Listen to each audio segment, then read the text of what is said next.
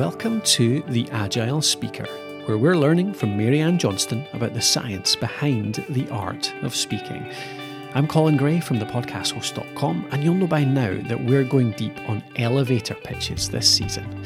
Last episode, we talked about the elements of an elevator pitch. That's from team details to achievements to market size, and they make up your bag of ingredients that you can dip into to bake up the perfect pitch. Well, today we're going to look at the recipe. Now, that's what ingredients to include in any given context and what order to chuck them in. You can have the best ingredients in the world, but put them together in the wrong way, you might still bake a pretty horrible pie. So let's hear from Maryanne, if only so I don't torture this metaphor anymore. We'll start with length. The idea of an elevator pitch is that it's quick. It's delivered in the space of just a few floors, but I've seen variations up to a couple of minutes. With that in mind, how long can an elevator pitch be? I think in a conversation, you could be looking at more like 30 to 45 seconds. Uh-huh. In reality, in a somebody saying, "What is it you do?" You've probably only got that amount of time to really catch people. Yeah. 60 seconds is the easy number for a lot of events, but in some places they expand it out to 90 seconds as well. Mm. And of course, the longer you get, the more opportunity you have to bring in more of those golden nuggets. Yeah. But actually, I'd argue everybody should be able to work on a 60-second pitch, mm-hmm. because it gives you, it forces you to be really concise, yeah. and succinct with what it is that you do. Yeah. So when you cut it down to 30 seconds, are you cutting out entire elements, or are you short? Are you still making sure to include all six and shortening them? How do you think about that? You are probably needing to cut out a couple of elements. Perhaps you might need to just shorten the positive news part, mention a tiny bit of that if you can. I mean, I think it's a balance, actually. I think you're probably cutting out some parts, but also shortening, if that makes sense. Yeah. It's for that one, I would actually probably say the obvious thing you'd knock out is your name and your position and that sort of thing, just to shorten it. Yeah. But yeah, it's a combination, really. The 20 seconds is really just a handful of words that sums up what it is that you do. Yeah. And if you think about it, if you've ever been to an event and you meet loads of people, you're never going to remember all the detail of what everybody has said. But if people walk away from that event and go, "Oh yeah, I remember Colin Gray, he was the podcast host, and I really like what he did, and I'd like to follow up with him," or something like that, or, "Oh yeah, I met Maryanne Johnston, she coaches people with pitching." You know, it's literally probably a sentence, a phrase that is the reminder. So as long as you get that handful of words that concisely tells people what it is you do, then that's really what you need. Yeah. Is that element that they remember, you know, that nugget that you're talking about, is that very dependent on who you're speaking to? Yes, it will depend on who you're talking to. And there will actually be certain phrases and certain words that will make a big impact on the audience. And what I'm thinking about here is there might be technical jargon that is absolutely vital to what you are doing that you need to say. But it may be technical jargon that an awful lot of the audience don't get. And I've seen that happen a lot at events, pitching workshops I work on, where there are highly technical people in industries like life sciences, you know, for example. And I remember one gentleman a few years ago at EIE who arrived at the workshop with his pitch and delivered it, and everyone in the room sat there and it went right over our heads. Everybody in the room, even the people who are involved in life sciences, it went over their heads. And I said to him, you know, we need to simplify this. It's really complicated. It's very difficult to understand. How can we simplify this? And he found it quite challenging to do that because he's so immersed in what they're doing and it all feels entirely normal to him. Anyway, there was this one word that was macrocycles. And I remember saying to him, you know, what is that? None of us in the room have heard this. And he said to me, Maryanne, if I don't include that in this pitch, the investors in the room will see no credibility with me. You know, credibility's out the window if that one word is not within the pitch. So we worked on his pitch and we simplified the whole story so that it would land in people's heads in a way that they understood and it felt more kind of relatable. But on the day, it was quite funny. He managed to tell his pitch in a very relatable way, but he managed to get the word macrocycles in twice. And it was brilliant. I just loved the balance that he was able to get the jargon in, but without completely washing over the pitch over everybody's heads. Yeah. So he structured his pitch around the audience he knew would be there in front of him, who knew this term. So it'd be presumably that's an audience that knows his industry quite well. A mixed audience at that event. It was at EIE, and at that time, the investors were coming from life sciences, from informatics and technology, and from energy sectors. So, but what I'm the reason that I was so careful to make sure that he was understandable in layman's terms is the number of times people will say to me, but I'm only interested in the investors who are in my sector. Yeah, yeah. But actually, you've got a whole room of hundreds of people sitting there listening to your pitch, and they all have networks too. So although they, as individuals, may not be your investor, they might know of somebody who might be your investor. Yeah. So I feel everybody needs to be able to get the pitch, whether they are your target audience or not.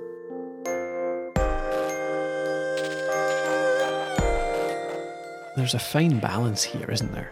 You need to make your pitch as accessible as possible, because often the bulk of the room aren't right into your sector. And even if they are, it doesn't mean they're at the really technical end of the scale. So aim for the layman. But you know your own audience. You know those triggers that really hit home with the experts in your field, whether that's words, phrases, stats. So as long as the bulk of the pitch is accessible, sneak in those trigger words as well, if you can. That way, you can make sure you have the main message that sticks in the mind of your general audience, but you also have a few key triggers that really perk up the ears of the experts in the room.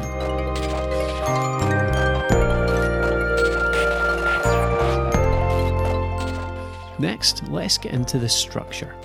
This is all about how we build a great pitch from the ground up, using those elements we talked about last time. They're the building blocks. Let's put it in order. What's the best way to begin? I think there are 4 possible options for starting off your pitch. And I do want to emphasise here that the reason there are the options is that different people will have different levels of comfort in each of those options. Now, the most common one, probably, that a lot of people see is to start with the problem, which tends to be seen as being the hook. You know, that's a bit like the headline on the page 1 of a newspaper. That's the thing that grabs everyone's attention. But not everybody feels comfortable starting with that. Some people say, listen, I'd be much happier just saying who I am at the beginning, because actually, let's face it, that's what we all do when we meet for the first time. You say, hi, I'm Maryanne Johnston, nice to meet you, and so on. So it could be the problem. It could be your intro of name, position and company. But it could also be maybe the market size to show what a big deal, you know, how big the market is that you're going to be working in and how enormous that is, if that is the case. Yeah. Or it could be some kind of amazing stat that you have that's going to hook people as well. Yeah. So there are different ways of starting, and it just comes down to what sits best with the person that's pitching. Yeah. So presuming you find the introduction that suits you best, is there any particular element, though, that you think you do need to get in early? I do think it's useful within about the first 30 seconds to have included your problem and solution, if that's possible, because that's what tends to put across a compelling argument to want to keep listening. And what I find when I'm listening to lots of pictures is that if I my brain is ticking along and I get to 30 seconds just naturally in my head, and I know whether they've got me or not, and I know if they're starting to drift with too much detail. So I think problem solution, and that might include the market. The problem might include the market size possibly, or it might include the stat. You know, as you can see, there are different ways of going about this. Yeah, it's funny because that brings to mind an EIE event a while back where it seemed to me there was only one way to go about it. I remember one in particular that seemed to start in quite a cheesy way almost. They would say something like, have you ever had bad breath?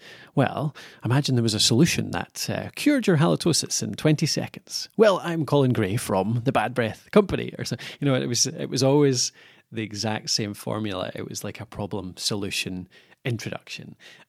And it was longer than that because I remember the introduction was almost consistently on 30 seconds. It was like people had been told, you don't introduce yourself until 30 seconds in. And then do it then. I mean, it just seemed really, it was kind of effective the first few times, but it just became comical after a while. Yeah. Yeah.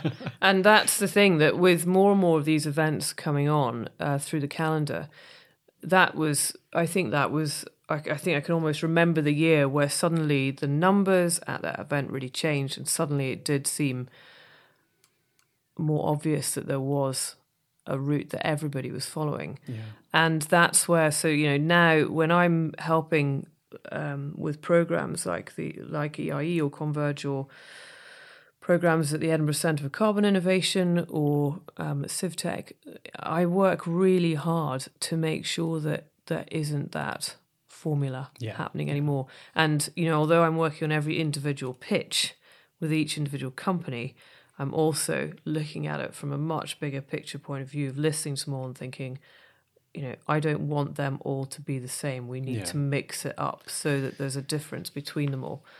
And also to make sure that the individuals feel comfortable with the way they're doing it. Because I don't want anyone to be uncomfortable with saying, you know, do you have bad breath as the first thing that they're saying. Yeah. I want them to feel comfortable with the way they start. But I think we also need to be very careful of those TV ad style elevator pitches. Yes. Where you feel like you're getting a bit of a cheesy kind of question at the beginning, or, you know, it's a bit of a cliche, isn't it really? Yeah. And, you know, those TV ads and radio ads are happening day in, day out. We're hearing them and watching them, and they work because they do grab people's attention. They do make impact. But my question is, do they make you credible? Do you sound credible if you use that kind of approach? Yeah, yeah. And often you'll hear investors say, I invest in the person, not the company, the person, not the idea. And it seems to me that when you've got 30 seconds, a minute, 2 minutes on a stage, a lot of it will be about being yourself. Yep, that's exactly it. And, you know, that comes back to my whole approach is conversational style, using your relaxed conversational style at all times. Yeah. And what you have to remember is that if the audience sitting there watching you up there on stage delivering that pitch, what they see and experience from you up there is what they should experience when they come to your stand later. Yeah. Yeah. Or when they meet you after dinner, or if you've been on that panel discussion, that when they come and talk to you later at networking, that they get the same experience, and it isn't a sort of Jekyll and Hyde situation.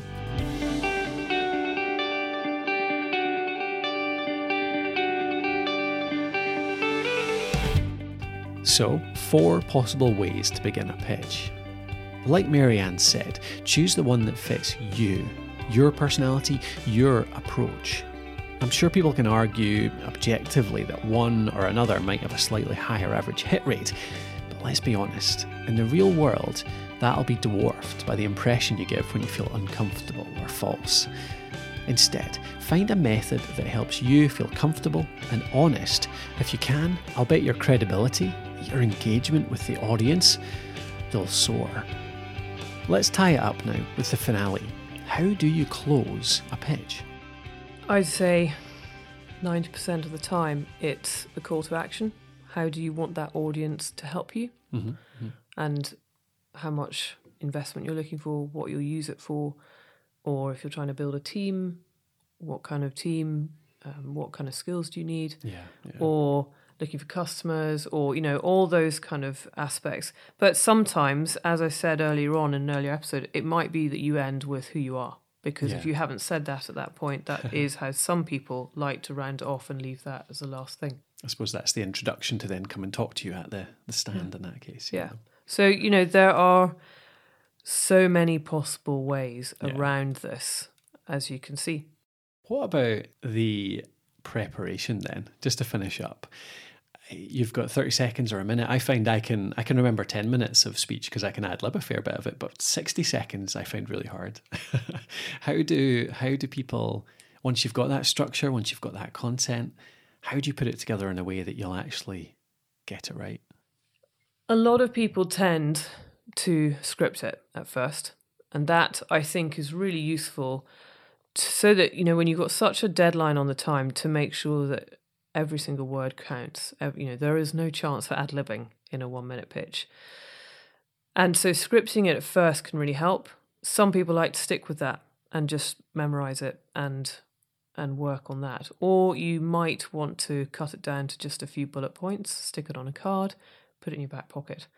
My advice is always to have something on you at all times, because when the pressure's on, particularly if there's a clock there, particularly if there's a big audience or a light that might get switched off, or, you know, if you're feeling the adrenaline at all, or if you are at a networking event and you've had a busy day and you haven't really had a lot of time to think about what your elevator pitch is, just scribble down a few keywords of what you have achieved recently with your clients. And then it's just on a business card in your back pocket. And I think there's a lot to be said for having that comfort blanket on your being, which just helps to relax your brain and get into the right mode when you are talking to people, and make sure that you remember what those points are. But yeah, the higher pressure events where there is a microphone and a spotlight, it's obviously really important to practice, make sure you really know your pitch inside out. And I always advise people to rehearse when they're out for a run, or they're walking the dog, or they're cooking the supper, or they're doing their ironing, or they're whatever it is. I remember there was a guy that said that he was practicing his pitch in the shower a couple of years ago before one event, you know, sort of singing it or something, because the more that memory muscle kicks in, it's a bit like driving a car. You don't really have to think about it anymore on the day at the event, because your brain just knows, you know, what's coming next. So you just know it well. Yeah. But there is another key to that, and that's making sure that the pitch is conversational to you. Yeah. It feels like you just talking to somebody as you deliver it, and that helps your brain and makes it easier for it all to flow. So it's less about reading a script and just talking through the ideas that you know well, you know the company, you know the audience, just deliver it. That's exactly it. It's your business. It's your job at that company. It's what you do day in, day out.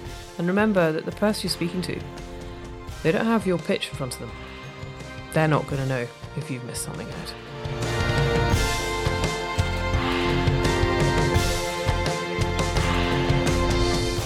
Thanks for listening along to Season 2 of The Agile Speaker with Maryanne Johnston. You can read more about her work at maryannejohnston.co.uk. And remember, if you haven't already, head back and listen to Season 1 of the podcast, which takes you right through Maryanne's approach to agile communication.